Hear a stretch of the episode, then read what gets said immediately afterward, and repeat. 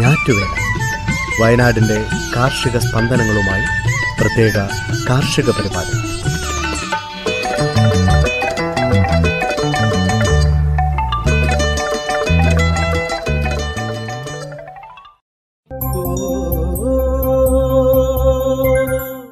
ിയത് Joseph Pallath, എച്ചു Smitha Johnson. ശബ്ദസഹായം Ranish Arippally, Ajil Sabu, Prajisha Rajesh, Aswathy Murali, Maria Biju.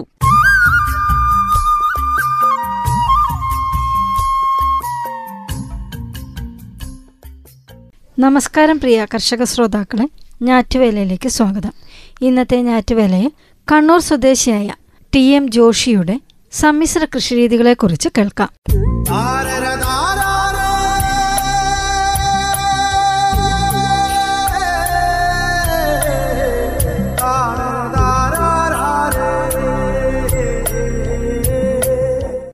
Rubber കൃഷിയുടെ ക്ഷീണം തീർക്കാനാണ് Kannur Chandanakkampara, Thuzhuvananikkal T M Joshy cocoa കൃഷി തുടങ്ങുന്നത്. പിന്നാലെ കൊക്കോയുടെ കൂടെ ബലത്തിൽ പന്നി വളർത്തൽ. മോരും മുതിരയും പോലെ ഒന്നും തമ്മിൽ ചേരുന്നതല്ലോ എന്ന് കരുതാൻ വരട്ടെ, തമ്മിൽ ബന്ധമുണ്ടെന്നു മാത്രമല്ല മൂന്നും പരസ്പരം താങ്ങും തണലുമായി നിൽക്കുകയും ചെയ്യുന്നു. നിലവിൽ മുപ്പത് വർഷം പ്രായമെത്തിയ നാലേക്കർ റബ്ബർ തോട്ടത്തിൽ പതിനേഴ് വർഷം മുമ്പാണ് ഇടവേളയായി കൊക്കോ പരീക്ഷിക്കുന്നത്. റബ്ബറിനെ കൂടുതൽ ആദായകരമാക്കാനുള്ള അന്വേഷണമാണ് കൊക്കോയിൽ എത്തിച്ചതെന്ന് ജോഷി പറയുന്നു. അന്ന് വെച്ചത് മുന്നൂറ് തൈകൾ. റബ്ബറിൻ്റെ മേൽവരകളുമായി മത്സരിക്കാതിരിക്കാൻ വളക്കുഴി പോലെ രണ്ടടി ആഴത്തിൽ കുഴിയെടുത്ത് തൈകൾ നട്ടു. നാലാം വർഷം തന്നെ മികച്ച വിളവിലും തുടർന്ന് ഉൽപ്പാദന സ്ഥിരതയിലുമെത്തി കൊക്കോ ചെടികൾ. വിലയിടിഞ്ഞ് റബ്ബർ ലാഭകരമല്ലാതായതോടെ ജോഷി വെട്ടുനിർത്തിയിരുന്നു. വില നൂറ്റി അമ്പത് രൂപ എത്തുന്ന കാലത്തെ വീണ്ടും തുടങ്ങൂ എന്ന് തീരുമാനിച്ച് വെട്ട് ഉപേക്ഷിച്ച കഴിഞ്ഞ അഞ്ചു കൊല്ലവും കൊക്കോ നൽകിയ മികച്ച ആദായമാണ് ജോഷിക്ക് താങ്ങായത്. കൊക്കോ വന്നത് ഇനിയും ചില ഗുണങ്ങൾ ചെയ്തെന്നു ജോഷി. കൊഴിഞ്ഞു വീണ് അട്ടിയായി കിടക്കുന്ന കൊക്കോ ഇലകൾ കടുത്ത വേനലിലും റബ്ബറിന്റെ വേരുകൾക്ക് പുതയാകുന്നു.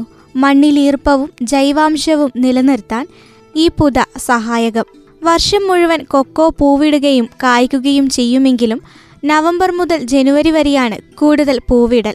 മുപ്പത് മുതൽ നാൽപ്പത് ശതമാനം വെയിൽ ഈ സമയം കൊക്കോയ്ക്ക് ആവശ്യമാകുന്നു. ഇതേ കാലത്ത് തന്നെയാണ് റബ്ബറിന്റെ ഇല പൊഴിക്കലെന്നത് കാര്യങ്ങൾ അനുകൂലമാക്കുന്നു. ഏക്കറിന് ഇരുന്നൂറ് റബ്ബറാണ് ഈ പ്രദേശങ്ങളിൽ പൊതുവെയുള്ള നടീൽ രീതി. അങ്ങനെ ആകെ വെച്ച എണ്ണൂറിൽ നിലവിൽ ശേഷിക്കുന്നത് അറുന്നൂറ്റമ്പത് മരങ്ങൾ. ഇടവിളയായി ആദ്യം നട്ടത് മുന്നൂറ് കൊക്കോയാണെങ്കിലും ഇപ്പോഴത് നാനൂറിൽ എത്തിയിരിക്കുന്നു. റബ്ബർ മരങ്ങൾ ഒടിഞ്ഞും കേടുവന്നും നശിച്ച് ഒഴിവ് വന്നിടത്തെല്ലാം കൊക്കോ വെച്ചു. ഒരു മരത്തിൽ നിന്ന് രണ്ടായിരം രൂപ വരെ കായ കിട്ടുമെങ്കിലും ശരാശരി വിളവ് നോക്കി മരമൊന്നിന് വർഷം അറുന്നൂറ് രൂപ ആദായം കണക്കാക്കാമെന്ന് ജോഷി പറയുന്നു.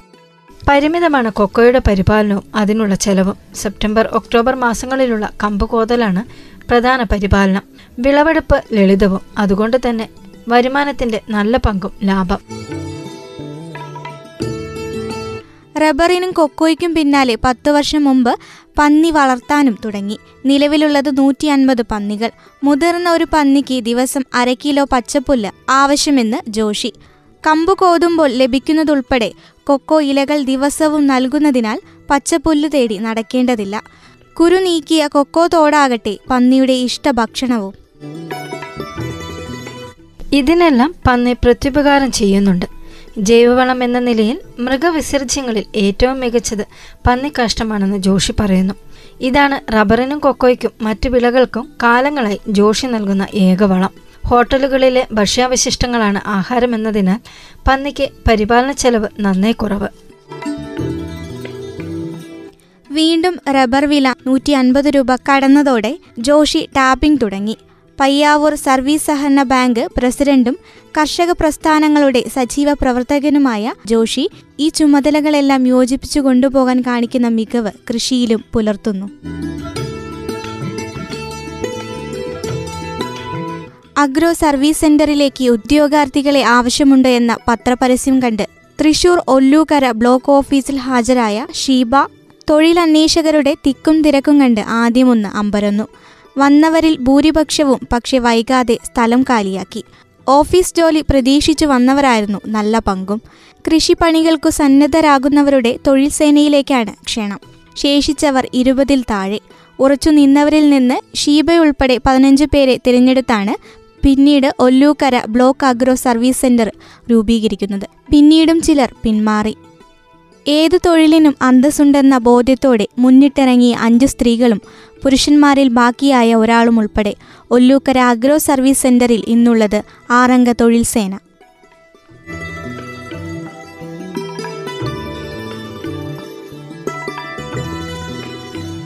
തൃശൂർ മാടക്കത്തറ ചിറക്കേക്കാട് ആനന്ദനഗർ സ്വദേശികളായ ഷീബ, ഷോബിൻ, രമ്യ, സുനിൽ, രമ്യ ഷിജു, ലിബി, ജിംസൺ, ലിൻസി, ജെ എന്നീ അഞ്ചു പേരും മുൻപ് വീട്ടുജോലികളുമായി ഒതുങ്ങിക്കൂടിയവരാണ്. സ്വന്തം കാലിൽ നിൽക്കണമെന്ന ആഗ്രഹമുണ്ടായിരുന്നെങ്കിലും അതിനുള്ള വഴി എന്തെന്ന് അറിയില്ലായിരുന്നുവെന്ന് അഞ്ചംഗ സംഘം പറയുന്നു.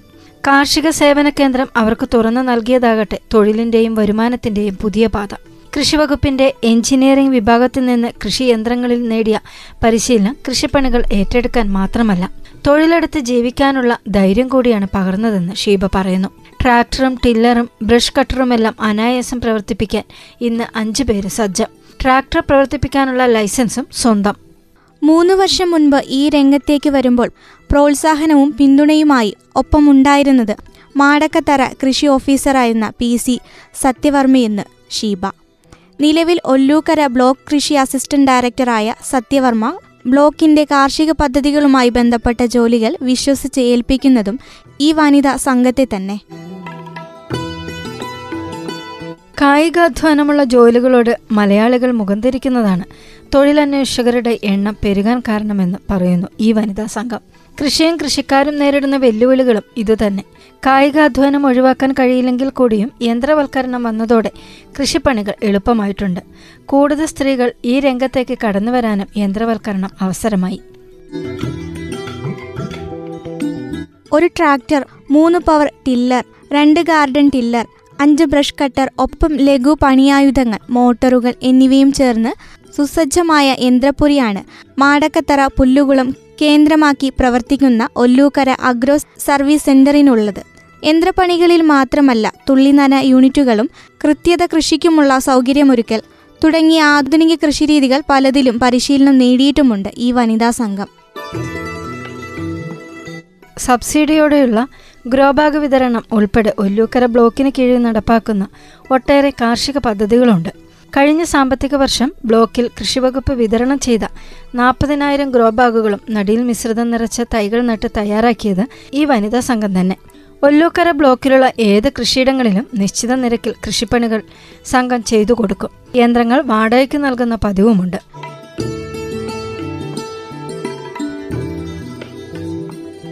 മൂന്ന് വർഷം മുൻപ് വരെ വീട്ടമ്മയെന്ന മേൽവിലാസത്തിൽ ഒതുങ്ങിക്കഴിഞ്ഞിരുന്ന ഈ സ്ത്രീകൾക്ക് ഇന്ന് തൊഴിലുമുണ്ട്, വരുമാനവുമുണ്ട്, സമ്പാദ്യവുമുണ്ട്. യന്ത്രങ്ങൾ എത്ര വന്നാലും കൃഷിയിൽ കായികാധ്വാനം ഒരളവു വരെ ആവശ്യം വരുമെന്ന് ഷീബ. ഗ്രോ ബാഗ് നിറയ്ക്കൽ പോലുള്ള പ്രവൃത്തികൾ കൈകൊണ്ട് തന്നെ ചെയ്യണം. ഏത് കൃഷിപ്പണിയും മടിയില്ലാതെ ചെയ്യാൻ മനസ്സുണ്ടോ എങ്കിൽ വനിതകൾക്കു ധൈര്യമായി ഈ രംഗത്തേക്ക് വരാമെന്ന് പറയുന്നു ഈ പെൺകൂട്ടം. ശ്രോതാക്കൾ കേട്ടത് തൃശൂർ മാടക്കത്തറ ചിറക്കേക്കാട് ആനന്ദനഗർ സ്വദേശികളായ അഞ്ചംഗ വനിതാ തൊഴിൽ സേനയെക്കുറിച്ച്.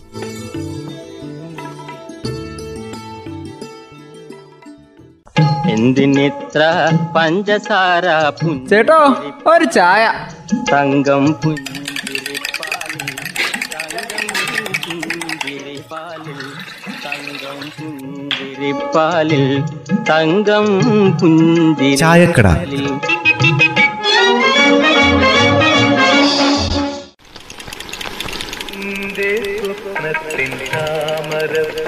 അല്ല ജാനകി, നമ്മുടെ ചായക്കടേന്റെ അടുത്ത് തന്നെ ഒരു തട്ടിലുണ്ടായിരുന്നല്ലോ, ഓനിപ്പോ തുറക്കില്ല. ആ മൂപ്പര് പൂട്ടിട്ട് പോയത് പിള്ളച്ചറിഞ്ഞില്ല, അതിപ്പോ ഒരാഴ്ചയായില്ലേ. അതെന്തായാലും കഷ്ടായി പോയി കേട്ടോ. ഇങ്ങോട്ട് വന്നാ രണ്ട് ചിക്കൻ പീസും രണ്ട് പൊറോട്ടയോ കപ്പയോ എന്തെങ്കിലും കൂടി മേടിച്ചോണ്ട് പോയാ രാത്രിത്തെ കാര്യം കുശാലാവുമായിരുന്നു.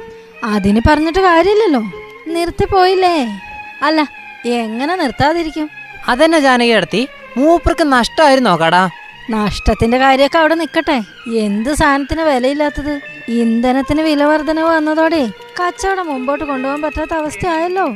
കാര്യം എന്തൊക്കെ പറഞ്ഞാലും മൂപ്പര് റോഡ് സൈഡിലുള്ള കച്ചവടങ്ങളൊക്കെ നടത്തുന്നു, വാടകയോട്ട് കൊടുക്കുകയും വേണം. ഇതൊക്കെ ശരി തന്നെയാ എന്ന് വെച്ച് ബാക്കിയുള്ള കാര്യങ്ങളൊക്കെ നടക്കണ്ടേ? അത് മാത്രാണോ ബെന്നി ചേട്ടാ? അങ്ങനെ അങ്ങ് വില കൂട്ടാൻ പറ്റുമോ? അങ്ങനെ വില കൂട്ടി കൊടുക്കാൻ തുടങ്ങിയ പിന്നെ ആൾക്കാര് കടയിൽ കയറുവോ? അതിനി വൈകുന്നേരത്തെ പ്രധാന കച്ചവടം എന്ന് പറഞ്ഞാൽ എന്നതാ? കോഴിക്കറിയും ചപ്പാത്തിയും, അല്ലെങ്കിൽ കോഴിക്കറിയും പൊറോട്ടയും. ഇതൊക്കെ തന്നെയല്ലേ ഇപ്പത്തെ അവസ്ഥ വെച്ചിട്ടേ ഇത് മുന്നോട്ട് കൊണ്ടുപോകാൻ പറ്റുന്ന അവസ്ഥയാന്ന് എനിക്ക് തോന്നുന്നില്ല. അതിഞ്ഞു പറഞ്ഞ വളരെ ശരിയാ. ഈ കോയിന്റെ മുകളിലുള്ള കളി തൽക്കാലം നിർത്തിയാൽ മതി. എന്താ മനെ കോയിന്റെ ഒരു ബല? ഒരു കിലോ കോയി എന്ന് പറഞ്ഞാല് ബല കൊടുത്ത് മേടിക്കാൻ പറ്റാത്ത അവസ്ഥയാ. എനിക്കൊരു അബദ്ധം പറ്റി. ഞാനേ കോഴിക്കട കയറിയിട്ട് ഒരു കിലോ കോഴി എന്ന് പറഞ്ഞു. കോഴി അവര് വെട്ടി തരുകയും ചെയ്തു. മേടിക്കാതിരിക്കാൻ പറ്റുമോ? വില പറഞ്ഞപ്പോഴേ ഇരുന്നൂറ് രൂപ. പിന്നെ മേടിക്കാതെ പറ്റുമോ? കോഴി വെട്ടിക്കഴിഞ്ഞപ്പോഴാ വില അറിഞ്ഞല്ലേ? നേരത്തെ ചോദിക്കണ്ടായിരുന്നോ? ഇതെന്നാ പോലും ഇപ്പൊ ഇങ്ങനെ വില കൂടാൻ കാരണം? അതെ, നമ്മളുടെ ജില്ലയിലെ കോഴിഫാമിലെ ഉൽപാദനം കുറച്ചു പോലും ഇപ്പൊ. അതാ പ്രധാന കാരണം. ആ ഭയങ്കര ചൂടല്ലേ? പിന്നെങ്ങനെയാ ഫാം മുന്നോട്ട് കൊണ്ടുപോവാ? ചൂട് കൊണ്ട് ഉൽപാദനം കുറച്ചെന്ന്. സാധാരണ ചൂട് കൂടുന്ന സമയങ്ങളിലേ ഫാമുകളിലെ ഉൽപാദനം കുറയ്ക്കുമല്ലോ. നേർ പകുതിയാക്കിയ പോലെ ഉൽപാദനം. പിന്നെ ഇപ്പൊ തമിഴ്നാട്ടിൽ നിന്നും കർണാടകത്തിൽ നിന്നേ കോഴിയായിട്ട് വരുന്നുമില്ല. അത് കോവിഡ് കാരണം കൊണ്ടാ. അതുകൊണ്ട് ഈ കർണാടകവും തമിഴ്നാടൊക്കെ പരിശോധനയെ ഭയങ്കര സ്ട്രോങ് ആക്കിയിരിക്കാം. കർണാടകത്തിൽ പോയിട്ട് ഈ ഫാമിൽ നിന്ന് കോഴി എടുത്തോണ്ട് വരണമെങ്കിലേ കോവിഡ് ഇല്ലെന്നുള്ള R T P C R സർട്ടിഫിക്കറ്റും കൊണ്ട് വേണം പോവാൻ. അല്ലെങ്കിൽ കടത്തിവിടൂലല്ലോ. കാര്യം ഒരു സർട്ടിഫിക്കറ്റും കൊണ്ടേ ചരക്ക് വാഹനങ്ങളിലുള്ളവർക്ക് പത്ത് പതിനഞ്ച് ദിവസം പോവുകയൊക്കെ ചെയ്യാം. പക്ഷേ പൊതുവെ വണ്ടിക്കാരങ്ങനെ അങ്ങ് പോകുന്നില്ല പോലും. അതുപോലെ ഇപ്പൊ കർണാടകത്തിൽ ഉൽപാദനം ഈ ചൂടുകൊണ്ട് കുറച്ചുന്നാ കേൾക്കുന്നത്. കോഴിയിറച്ചിക്ക് വില കൂടിയതുകൊണ്ടേ തട്ടുകടക്കാർ മാത്രമല്ല കോഴി കച്ചവടക്കാരും പറഞ്ഞു ഓളുടെ കച്ചവടം വല്ലാതെ അങ്ങോട്ട് കുറഞ്ഞെന്നാ പറയുന്നത്. ആൾക്കാരുടെ അടുത്ത് പൈസ വേണ്ടവനിത് വാങ്ങാൻ. ഈ വില കൊടുത്ത് കോഴി വാങ്ങാൻ പറ്റുമോ മനുഷ്യന്മാർക്ക്? പല കടകളും അടച്ചിട്ടിരിക്കുവല്ലേ ഇപ്പൊ. കച്ചവടം ചെയ്താൽ ഒക്കില്ലാന്നല്ലേ പറയുന്നേ? ശരിക്കും പറഞ്ഞാല് ഇറച്ചിക്കൊരു നൂറ്റി നാപ്പത് നൂറ്റി അമ്പത് അതി കൂടുതൽ വില വന്നാ കച്ചവടം കുറയും. അത് നീ പറഞ്ഞ ശരിയാ. സാധാരണക്കാർക്ക് വാങ്ങാലോ, കച്ചവടം നടക്കുകയും ചെയ്യും. ഫെബ്രുവരി ഇരുപത്തി അഞ്ചിന് ശേഷമാണല്ലോ കോഴിക്ക് ഇങ്ങനെ വില കയറിയത്. ആ അതുവരെ ഏകദേശം ഒരു നൂറ്റമ്പത് രൂപ വരെയൊക്കെ ഉണ്ടായിരുന്നുള്ളൂ. അതിനുശേഷം വില കൂടാൻ തുടങ്ങിയത്. ഇറച്ചിക്ക് ഒരു നൂറ്റമ്പത് റുപ്യ, അതുപോലെ കോഴിക്ക് ഒരു നൂറ് നൂറ്റിപ്പത്തൊക്കെ ആയിരുന്നു അന്നത്തെ വില. സാധനം ഇല്ലെന്ന് വെച്ച് ഇങ്ങനെ വില കൂടിയാല് സാധാരണക്കാർക്ക് ഇറച്ചി കൂട്ടണമെന്ന് വെച്ചാൽ എങ്ങനെയാ നടക്കുക? അതും ശരിയാ. പിന്നെ ഇപ്പൊ നോമ്പൊക്കെ അല്ലേ, സീസണാന്ന് പറയാനും പറ്റില്ല. എന്നിട്ടാ ഈ വിലക്കയറ്റം. എന്തായാലും ആവശ്യത്തിനുള്ള ഉൽപാദനം നടത്തിയിട്ട് ഈ വിലയൊന്ന് കുറച്ചില്ലെങ്കിലേ ജനം വേറെ വഴി നോക്കും, അത്ര തന്നെ. അല്ല, ഈ കോഴി എന്ന് പറഞ്ഞതേ ജീവിക്കാൻ അനിവാര്യമായ ഭക്ഷണമൊന്നുമല്ലല്ലോ. ആ അതുകൊണ്ട് വില കുറയ്ക്കാനുള്ള നടപടി എടുക്കുന്ന നല്ലത്. ഇല്ലെങ്കിൽ നമ്മൾ പച്ചക്കറിയിലേക്ക് മാറും. പച്ചക്കറിയൊക്കെ കൂട്ടി നല്ല സുഭിക്ഷായിട്ട് ഊണൊക്കെ അങ്ങ് കഴിച്ച് കിടന്നുറങ്ങുവല്ലേ ബെന്നിച്ചേട്ടാ? മിക്കവാറും കിട്ടുമ്പോ ഇങ്ങോട്ട് പോരട്ടെ എന്ന് വിചാരിച്ചാലേ അതിനൊക്കെ നിന്നു കൊടുക്കുന്ന കാലമൊക്കെ അങ്ങ് കഴിഞ്ഞു. അതും കൂടി അങ്ങ് മനസ്സിലായിക്കോ. എന്തിനിത്ര പഞ്ചസാര ചേട്ടോ? ഒരു ചായ. തങ്കം പുഞ്ചിരിപ്പാലിൽ തങ്കം പുഞ്ചിരിപ്പാലിൽ തങ്കം പുഞ്ചിരിപ്പാലിൽ. കാലാവസ്ഥ.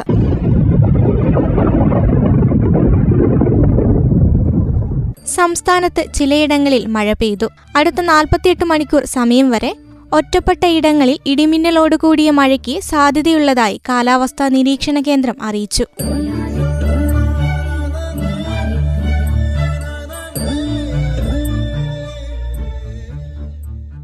ഞാറ്റുവേലയിൽ അവസാനമായി കമ്പോള വില നിലവാരം. മാർച്ച് പതിനൊന്ന് വ്യാഴം. ഉൽപ്പന്നങ്ങളുടെ വില കിലോഗ്രാമിൽ.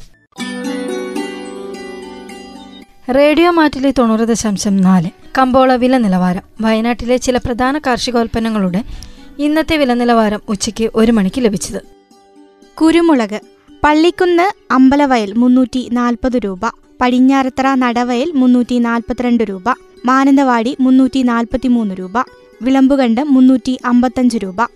റബ്ബർ പള്ളിക്കുന്ന് നൂറ്റി നാൽപ്പത്തിരണ്ട് രൂപ, വിളം പുകണ്ടം നൂറ്റി നാൽപ്പത്തഞ്ച് രൂപ, പടിഞ്ഞാറത്തറ അമ്പലവയൽ നൂറ്റി അമ്പത് രൂപ, മാനന്തവാടി നൂറ്റി അമ്പത്തൊന്ന് രൂപ, നടവയൽ നൂറ്റി അമ്പത്തിരണ്ട് രൂപ, ആർ എസ് എസ് നാല് നടവയൽ നൂറ്റി അറുപത് രൂപ. ഒട്ടുപാൽ വിളം പുകണ്ടം പള്ളിക്കുന്ന് പടിഞ്ഞാറത്തറ കേണിച്ചിറ നൂറ് രൂപ, മാനന്തവാടി നടവയൽ നൂറ്റിയൊന്ന് രൂപ. ഉണ്ടക്കാപ്പി വിളം പുകണ്ടം അറുപത്തിരണ്ട് രൂപ, മാനന്തവാടി നടവയൽ അമ്പലവയൽ അറുപത്തിമൂന്ന് രൂപ അമ്പത് പൈസ, പടിഞ്ഞാറത്തറ പള്ളിക്കുന്ന് അറുപത്തിനാല് രൂപ. കാപ്പിപ്പരിപ്പ് പടിഞ്ഞാറത്തറ പള്ളിക്കുന്ന് അമ്പലവയൽ വിളം പുകണ്ടം നൂറ്റിപ്പത്ത് രൂപ, മാനന്തവാടി നൂറ്റി പതിമൂന്ന് രൂപ. കൊട്ടടയ്ക്ക വിളം പുകണ്ടം ഇരുന്നൂറ്റി അറുപത് രൂപ, പള്ളിക്കുന്ന് ഇരുന്നൂറ്റി അറുപത്തഞ്ച് രൂപ, നടവയൽ ഇരുന്നൂറ്റി എഴുപത് രൂപ, പടിഞ്ഞാറത്തറ ഇരുന്നൂറ്റി എൺപത് രൂപ. മഹാളി അടയ്ക്ക അമ്പലവയൽ നൂറ്റി എൺപത് രൂപ, പള്ളിക്കുന്ന് നൂറ്റി എൺപത്തഞ്ച് രൂപ, നടവയൽ നൂറ്റി തൊണ്ണൂറ് രൂപ, പടിഞ്ഞാറത്തറ വിളം പുകണ്ടം ഇരുന്നൂറ് രൂപ. പൈങ്ങ പള്ളിക്കുന്ന് നൂറ്റി അറുപത് രൂപ, വിളം പുകണ്ടം നൂറ്റി അറുപത്തഞ്ച് രൂപ, അമ്പലവയൽ നൂറ്റി എഴുപത്തഞ്ച് രൂപ. പച്ചപ്പാക്ക് പള്ളിക്കുന്ന് നാൽപ്പത്തഞ്ച് രൂപ. ഇഞ്ചി പുൽപ്പള്ളി പതിനാല് രൂപ, പള്ളിക്കുന്ന് പതിനഞ്ച് രൂപ, മാനന്തവാടി പതിനാറ് രൂപ. ചുക്ക് അമ്പലവയൽ പടിഞ്ഞാറത്തറ നൂറ്റി അൻപത് രൂപ, പുൽപ്പള്ളി ഇരുന്നൂറ് രൂപ. മഞ്ഞൾ അമ്പലവയൽ പള്ളിക്കുന്ന് എൺപത് രൂപ, പടിഞ്ഞാറത്തറ തൊണ്ണൂറ് രൂപ, പുൽപ്പള്ളി നൂറ്റിപ്പത്ത് രൂപ. ചേന പള്ളിക്കുന്ന് മാനന്തവാടി പത്ത് രൂപ, പുൽപ്പള്ളി പന്ത്രണ്ട് രൂപ. ചേമ്പ് പള്ളിക്കുന്ന് പതിനഞ്ച് രൂപ, മാനന്തവാടി പതിനാറ് രൂപ, പുൽപ്പള്ളി പതിനേഴ് രൂപ. കാച്ചിൽ പള്ളിക്കുന്ന് പതിമൂന്ന് രൂപ, മാനന്തവാടി പതിനാല് രൂപ, പുൽപ്പള്ളി പതിനാറ് രൂപ. മത്തങ്ങ മാനന്തവാടി മൂന്ന് രൂപ, കുമ്പളങ്ങ മാനന്തവാടി പത്ത് രൂപ. വെള്ളരിക്ക മാനന്തവാടി പതിനാല് രൂപ, ചീര മാനന്തവാടി പതിനെട്ട് രൂപ, പാവയ്ക്ക മാനന്തവാടി ഇരുപത്തിനാല് രൂപ. വള്ളിപ്പയർ മാനന്തവാടി വെള്ളപ്പയർ ഇരുപത് രൂപ, പച്ചപ്പയർ ഇരുപത്തഞ്ച് രൂപ. കൊക്കോ പരിപ്പ് പള്ളിക്കുന്ന് നൂറ്റി അമ്പത് രൂപ, പടിഞ്ഞാറത്തറ നൂറ്റി അമ്പത്തഞ്ച് രൂപ, പുൽപ്പള്ളി അമ്പലവയൽ നൂറ്റി അറുപത് രൂപ. കൊടംപുളി അമ്പലവയൽ പുൽപ്പള്ളി പള്ളിക്കുന്ന് നൂറ്റി പത്ത് രൂപ, പടിഞ്ഞാറത്തറ നൂറ്റി ഇരുപത് രൂപ. ജാതിക്ക അമ്പലവയൽ പള്ളിക്കുന്ന് ഇരുന്നൂറ്റി അറുപത് രൂപ, പടിഞ്ഞാറത്തറ ഇരുന്നൂറ്റി എഴുപത്തഞ്ച് രൂപ, പുൽപ്പള്ളി ഇരുന്നൂറ്റി എൺപത് രൂപ. ജാതിപത്രി പള്ളിക്കുന്ന് ആയിരത്തി ഇരുന്നൂറ് രൂപ, അമ്പലവയൽ ആയിരത്തി നാനൂറ് രൂപ, പടിഞ്ഞാറത്തറ പുൽപ്പള്ളി ആയിരത്തി അറുന്നൂറ് രൂപ. ഗ്രാമ്പു പടിഞ്ഞാറത്തറ അഞ്ഞൂറ്റമ്പത് രൂപ, അമ്പലവയൽ പള്ളിക്കുന്ന് അറുന്നൂറ് രൂപ, പുൽപ്പള്ളി അറുന്നൂറ്റമ്പത് രൂപ. ഏലം പടിഞ്ഞാറത്തറ ആയിരം രൂപ മുതൽ ആയിരത്തി അറുന്നൂറ് രൂപ വരെ, അമ്പലവയൽ ആയിരത്തി അറുന്നൂറ് രൂപ, പുൽപ്പള്ളി രണ്ടായിരത്തി അറുന്നൂറ് രൂപ. വാനില പച്ച ബീൻസ് അമ്പലവയൽ ആയിരത്തി ഒരുന്നൂറ് രൂപ, പടിഞ്ഞാറത്തറ ആയിരത്തി ഇരുന്നൂറ് രൂപ. വാനില ഉണങ്ങിയത് പടിഞ്ഞാറത്തറ ആറായിരം രൂപ, അമ്പലവയൽ ഏഴായിരം രൂപ. കടലാവണക്ക് പടിഞ്ഞാറത്തറ ഇരുന്നൂറ്റി മുപ്പത് രൂപ, പുൽപ്പള്ളി പള്ളിക്കുന്ന് ഇരുന്നൂറ്റമ്പത് രൂപ, അമ്പലവയൽ ഇരുന്നൂറ്റി എഴുപത് രൂപ. നെല്ല് വിളം പുകണ്ടം പള്ളിക്കുന്ന് പതിനാറ് രൂപ, നേന്ത്രക്കായ് പള്ളിക്കുന്ന് പതിനാറ് രൂപ, വിളം പുകണ്ടം പതിനെട്ട് രൂപ. ബയോവിൻ ഉണ്ടയങ്ങാടി കുരുമുളക് മുന്നൂറ്റി എൺപത് രൂപ, ഉണ്ടക്കാപ്പി ഒന്നാം തരം എൺപത് രൂപ, ഉണ്ടക്കാപ്പി രണ്ടാം തരം അറുപത്തൊമ്പത് രൂപ. ഇഞ്ചി നാൽപ്പത്തെട്ട് രൂപ, ഞാലിപ്പൂവൻ മുപ്പത്തഞ്ച് രൂപ. റിച്ചീസ് പാഷൻ ഫ്രൂട്ട് ഔട്ട്ലെറ്റ് നാലാം മൈൽ പാഷൻ ഫ്രൂട്ട് മഞ്ഞ നാൽപ്പത് രൂപ, റെഡ് അറുപത് രൂപ, വയലറ്റ് അറുപത് രൂപ, ബട്ടർഫ്രൂട്ട് നൂറ്റി അറുപത് രൂപ. മാനന്തവാടി വേഫാമിന്റെ കടയിൽ ജൈവ പച്ചക്കറി വാങ്ങുന്ന വില. തക്കാളി ഇരുപത് രൂപ, വെള്ളരിക്ക പത്ത് രൂപ, മത്തങ്ങ പതിനേഴ് രൂപ, കുമ്പളങ്ങ പതിനേഴ് രൂപ, വഴുതനങ്ങ ഇരുപത് രൂപ, കോളിഫ്ലവർ നാൽപ്പത് രൂപ, പച്ചമുളക് മുപ്പത് രൂപ, ചീര ഇരുപത്തഞ്ച് രൂപ, വള്ളിപ്പയർ മുപ്പത് രൂപ, ക്യാരറ്റ് നാൽപ്പത് രൂപ, ബീറ്റ്റൂട്ട് നാൽപ്പത് രൂപ, പാവയ്ക്ക നാൽപ്പത് രൂപ, കക്കരിക്ക ഇരുപത് രൂപ, ക്യാബേജ് ഇരുപത് രൂപ, ഇഞ്ചി മുപ്പത് രൂപ, മല്ലിയില അൻപത് രൂപ, പുതിനയില നാൽപ്പത് രൂപ, വെണ്ടയ്ക്ക മുപ്പത് രൂപ, ബീൻസ് നാൽപ്പത് രൂപ, ചേന പതിനെട്ട് രൂപ, കോവയ്ക്ക നാൽപ്പത് രൂപ, പാലക് ചീര മുപ്പത് രൂപ, നാടൻ മുട്ട ഏഴ് രൂപ, കാടമുട്ട രണ്ട് രൂപ അൻപത് പൈസ, കുറ്റിപ്പയർ ഇരുപത്തഞ്ച് രൂപ, കാന്താരി മുളക് നൂറ് രൂപ, ഞാലിപ്പൂവൻ മുപ്പത് രൂപ, റോബസ്റ്റ പതിനഞ്ച് രൂപ, നേന്ത്രക്കായി ഇരുപത്തഞ്ച് രൂപ, പാഷൻ ഫ്രൂട്ട് അറുപത് രൂപ.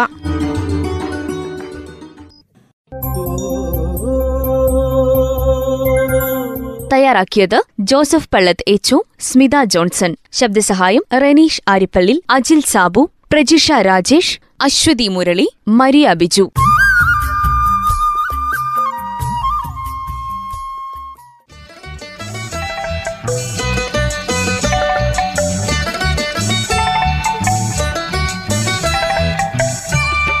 ഞാറ്റുവേല വയനാടിന്റെ കാർഷിക സ്പന്ദനങ്ങളുമായി പ്രത്യേക കാർഷിക പരിപാടി.